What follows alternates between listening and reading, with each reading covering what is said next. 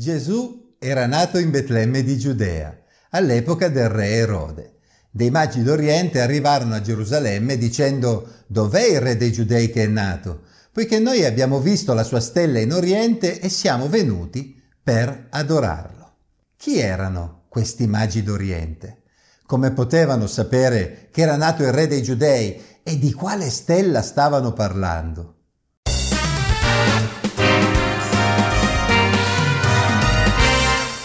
In questo terzo episodio del Vangelo di Matteo ci troviamo davanti ad un brano affascinante, ma anche complesso. Infatti è difficile rispondere con certezza a tutte le domande che ho appena posto.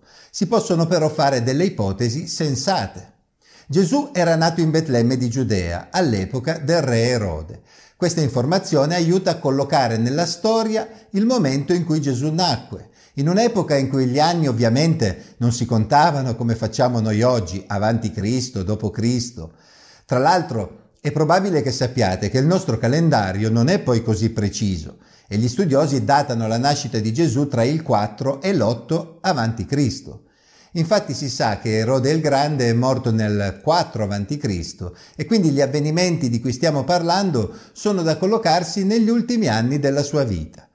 Ma quando il nostro calendario fu concepito nel VI secolo, era stato fatto un errore nel determinare la data precisa della nascita di Gesù. Questo ovviamente non cambia il succo della questione. Gesù era venuto nel mondo in quegli anni e ha spaccato la storia in due. La cosa ironica è che oggi anche chi non crede in lui è costretto in qualche modo a riferirsi alla sua nascita quando usa il moderno calendario. I problemi in questo brano cominciano quando ci chiediamo chi erano questi magi d'Oriente. Innanzitutto diciamo subito che il loro numero non è noto e neanche i loro nomi. Infatti queste informazioni derivano da tradizioni posteriori, extra-bibliche. Non sappiamo neppure il luogo esatto da cui provenivano, ma parlando di Oriente si può ragionevolmente pensare alla zona della Mesopotamia dove erano fiorite la civiltà babilonese e quella persiana. Nel mondo antico, e in particolare in Mesopotamia, era molto sviluppato lo studio degli astri, dei loro movimenti, ed era piuttosto frequente associare movimenti particolari e allineamenti di corpi celesti come presagi di eventi particolari. Quei magi erano di fatto degli astrologi che studiavano queste cose. Ma come potevano aver associato una particolare congiunzione astronomica che di fatto non ci viene descritta nei dettagli con la nascita del Messia, del re dei Giudei, dove avevano preso quell'informazione. Molti hanno cercato di individuare quale sia stato il fenomeno a cui i magi hanno fatto riferimento, ma occorre considerare che il Signore, nella sua potenza, può aver utilizzato un fenomeno soprannaturale per guidarli.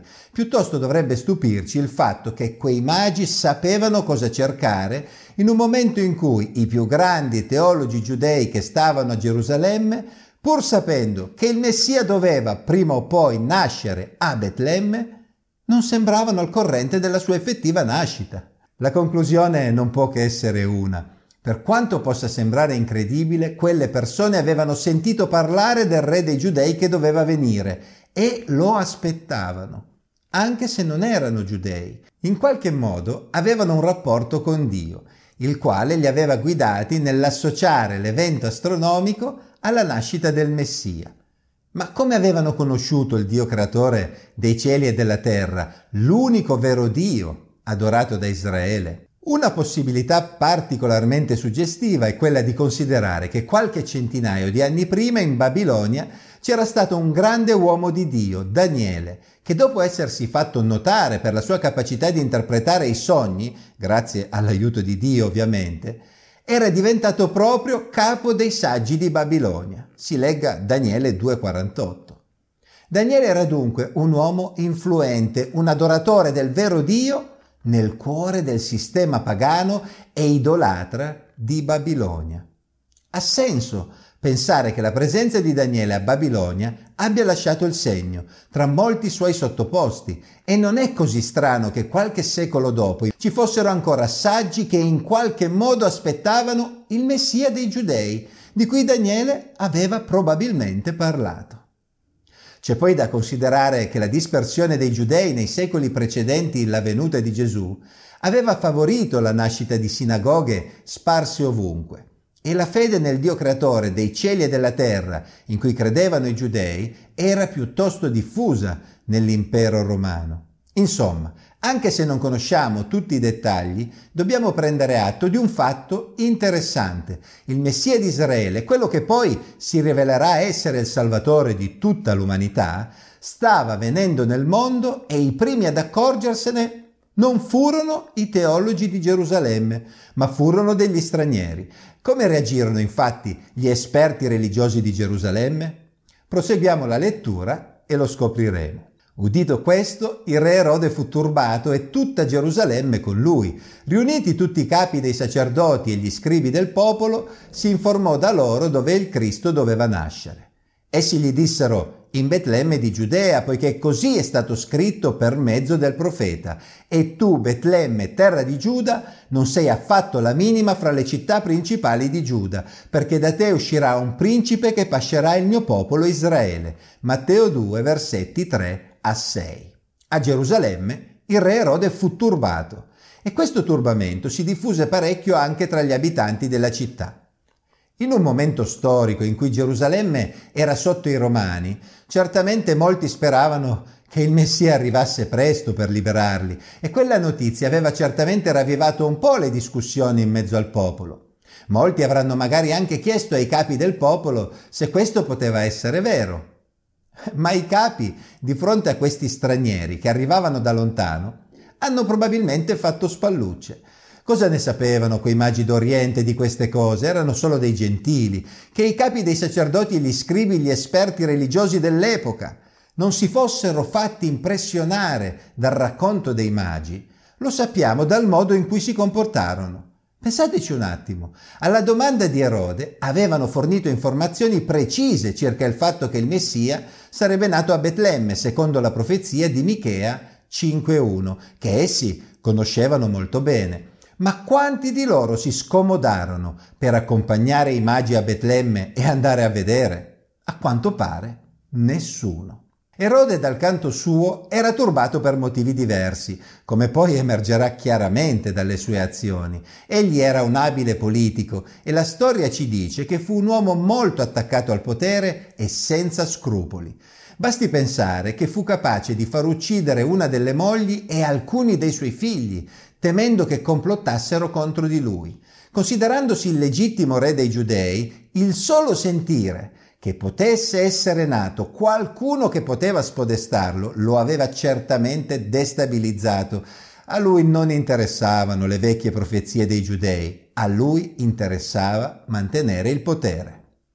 La sua richiesta verso i magi non faceva quindi presagire nulla di buono. Allora Erode, chiamati di nascosto i magi, si informò esattamente da loro del tempo in cui la stella era apparsa e mandandoli a Betlemme disse loro andate e chiedete informazioni precise sul bambino e quando l'avrete trovato fatemelo sapere affinché anch'io vada ad adorarlo. Essi dunque, udito il re, partirono e la stella che avevano vista in oriente andava davanti a loro finché giunta al luogo dove era il bambino vi si fermò sopra. Matteo capitolo 2 versetti 7 a 9. Come è facile immaginare, le intenzioni di Erode erano tutt'altro che buone. Come vedremo in seguito, egli non aveva nessuna intenzione di andare ad omaggiare il nuovo re, bensì appena lo avessero informato, egli si sarebbe recato a Betlemme per toglierlo di mezzo. I magi comunque non potevano saperlo e quindi proseguirono il loro viaggio, probabilmente convinti di tornare poi a riferire ad Erode. Il Signore li guidò premiando il loro lungo viaggio. Quando videro la stella, si rallegrarono di grandissima gioia. Entrati nella casa, videro il bambino con Maria, sua madre. Prostratisi, lo adorarono e aperti i loro tesori, gli offrirono dei doni, oro, incenso e mirra. Poi, avvertiti in sogno di non ripassare da Erode, tornarono al loro paese per un'altra via. Matteo capitolo 2, versetti 10 a 12. Quei magi erano felici. Avevano fatto un lungo viaggio e il Signore aveva dato loro la gioia di vedere il re dei giudei che era nato. Quegli uomini offersero a Gesù dei doni. Non voglio dedicare del tempo a trovare significati particolari nell'oro, nell'incenso e nella mirra che offrirono, perché questo porterebbe solo ad un'inutile speculazione. Mi limito ad osservare che si trattava comunque di doni che normalmente a quell'epoca si riservavano proprio ad un re. Si noti che i magi non si prostrarono di fronte ai genitori del bambino, ma la loro attenzione fu proprio per Gesù. Per prostrarsi di fronte ad un bambino, adorandolo ed omaggiandolo. Quei magi dovevano davvero aver ricevuto una rivelazione particolare dal Signore. Il fatto che nel Vangelo di Matteo sia riportato questo episodio ci fa pensare che egli voglia subito farci apprezzare la portata internazionale dell'opera di Gesù. Il Vangelo comincia con degli stranieri che vanno ad omaggiare Gesù e come vedremo si concluderà con Gesù che dirà ai suoi discepoli giudei che avrebbero dovuto testimoniare di lui facendo altri discepoli in ogni parte del mondo. Matteo capitolo 28, versetto 19. D'altra parte, le profezie dell'Antico Testamento parlano abbondantemente di un Messia che avrebbe portato pace e giustizia non solo in Israele, ma in tutto il mondo. Il Salmo 72, ad esempio, ci parla di un re discendente di Davide, il Messia, appunto, che viene riconosciuto da tutti i regnanti del mondo, che lo serviranno è scritto nel Salmo 72, 11, e lo proclameranno beato, Salmo 72, 17. Isaia 11, 10 ci dice ancora che verso quel discendente di Davide, si noti che Isai era il padre di Davide, si volgeranno premurose le nazioni e la sua residenza sarà gloriosa. Gesù il Messia, il re dei giudei, sarà anche re del mondo intero. Commuove vedere che al suo ingresso nel mondo proprio persone appartenenti alle altre nazioni erano venute ad omaggiarlo, anticipando proprio la realizzazione futura di queste profezie nel suo regno glorioso. Un'ultima nota, che quei magi fossero sensibili alla voce di Dio è confermato dal fatto che furono in grado di discernere la rivelazione di Dio che gli avvertì di non ripassare da Erode. D'altra parte, il Signore sapeva ciò che c'era nel cuore di Erode e nel prossimo episodio lo scopriremo anche noi.